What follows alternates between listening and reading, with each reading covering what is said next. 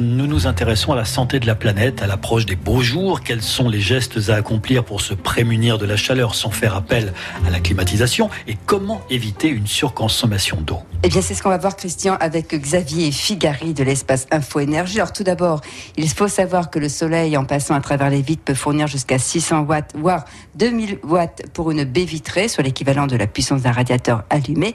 Et Xavier Figari nous livre justement quelques astuces pour bloquer le soleil. Et là, il va falloir le faire par l'extérieur, parce que si vous le faites de l'intérieur, vous mettez de tirer des rideaux, ça va pas être efficace à cause de l'effet de serre que ça va engendrer.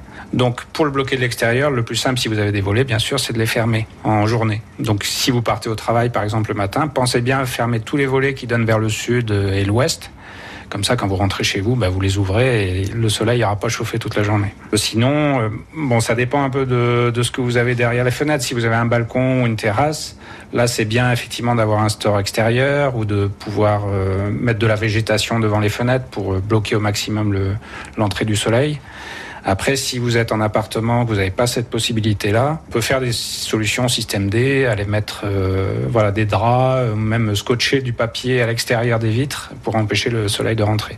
Alors fermer les fenêtres en journée, vous l'avez dit, et puis les ouvrir la nuit pour ventiler On ouvre au maximum si on a un appartement ou une maison euh, traversante. Là, on ouvre pour ventiler toute la nuit et ça refroidit les structures, ça refroidit le béton euh, de façon à ce qu'il soit pas trop chaud le lendemain matin. Voilà donc pour préserver la fraîcheur chez vous, bloquer le soleil par tous les moyens, volets, rideaux, cartons, ouvrez vos fenêtres la nuit pour ventiler et accumuler de la fraîcheur. Autre poste important, l'eau.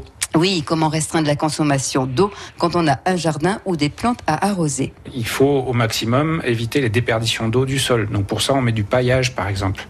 On paille, on met euh, tout ce qu'on peut pour protéger le sol de l'évaporation de façon à pas arroser trop fréquemment. Et si on arrose, on le fait pas en pleine journée, à midi ou à 14 heures, on le fait de préférence le soir pour justement le même souci, pour pas que toute l'eau s'évapore euh, immédiatement. Et puis il y a la piscine aussi pour euh, les personnes qui ont une piscine euh, individuelle. Alors là, si on a une piscine individuelle, bon, c'est pas toujours évident quand même de réduire la consommation d'eau. On peut à minima la couvrir quand on l'utilise pas. Ça évite que l'évaporation de l'eau en journée. Et puis, euh, bah, bien sûr, euh, l'utiliser au minimum. Si vous avez une piscine municipale pas loin, plutôt privilégier ce, ce genre d'utilisation. Donc, paillez le sol de votre jardin, arrosez le soir et si vous avez une piscine, au minimum, couvrez-la pour éviter l'évaporation de l'eau. Autre source de pollution, l'été, ce sont les barbecues et les feux de bois. Oui, qui émettent des particules fines. On suit donc les conseils de Xavier Figari. Nous allons voir que ça n'est pas anodin. Oui, alors là, il faut faire également attention en termes de pollution de l'air. Donc là, on voit souvent en été des barbecues qui sont relativement mal allumés ou qui sont faits avec du bois qui n'est pas tout à fait sec.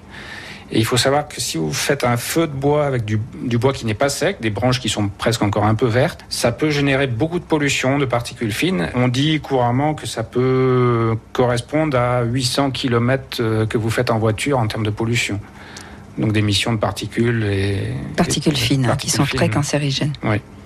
Et il y a souvent, enfin, c'est tout à fait interdit en Isère. Il y a des arrêtés préfectoraux qui interdisent les feux de branches vertes en été. Donc, pareil, si vous avez dans votre jardin des branches que vous souhaitez éliminer, ne, ne faites pas un barbecue avec, ne les brûlez pas. Euh, c'est interdit par arrêté préfectoral. Il vaut mieux les porter en déchetterie pour en faire du compost. Et le charbon pour les barbecues, c'est pas terrible non plus. C'est pas terrible non plus, oui. Euh, il vaut mieux éviter. Alors souvent, ce charbon en plus, il est importé. Il vient pas de France. Il vient de loin. Il vient de loin et il génère également de la pollution. Donc euh, un pis-aller, ce serait plutôt d'utiliser des barbecues à gaz. Ça génère moins de pollution quand même. Bon, déjà, si on veut allumer ces barbecues, il faut les allumer avec du petit bois bien sec, les allumer par le haut, de façon à ce qu'il y ait le moins de fumée qui soit dégagée. Il y a aussi des barbecues euh, verticaux qui vont dégager beaucoup moins de fumée, parce que la graisse ne va pas tomber sur les braises. Et puis il y a d'autres systèmes, des barbecues euh, plus ou moins écologiques, avec des foyers améliorés, qui évitent de, voilà, de générer toutes ces fumées par le charbon. Donc si vous avez un barbecue classique, pour l'allumer, vous prenez du bois bien sec, il faut l'allumer par le haut, ne pas brûler de branches avec des feuilles vertes. Et si vous ne respectez pas ces consignes, eh bien on rappelle que la pollution aux particules fines correspond à 800 km en voiture. Et on retrouve donc toutes ces infos, Christian, sur francebleu.fr où nous mettrons le lien d'Espace Info Énergie. Merci beaucoup, Michel. Bon dimanche.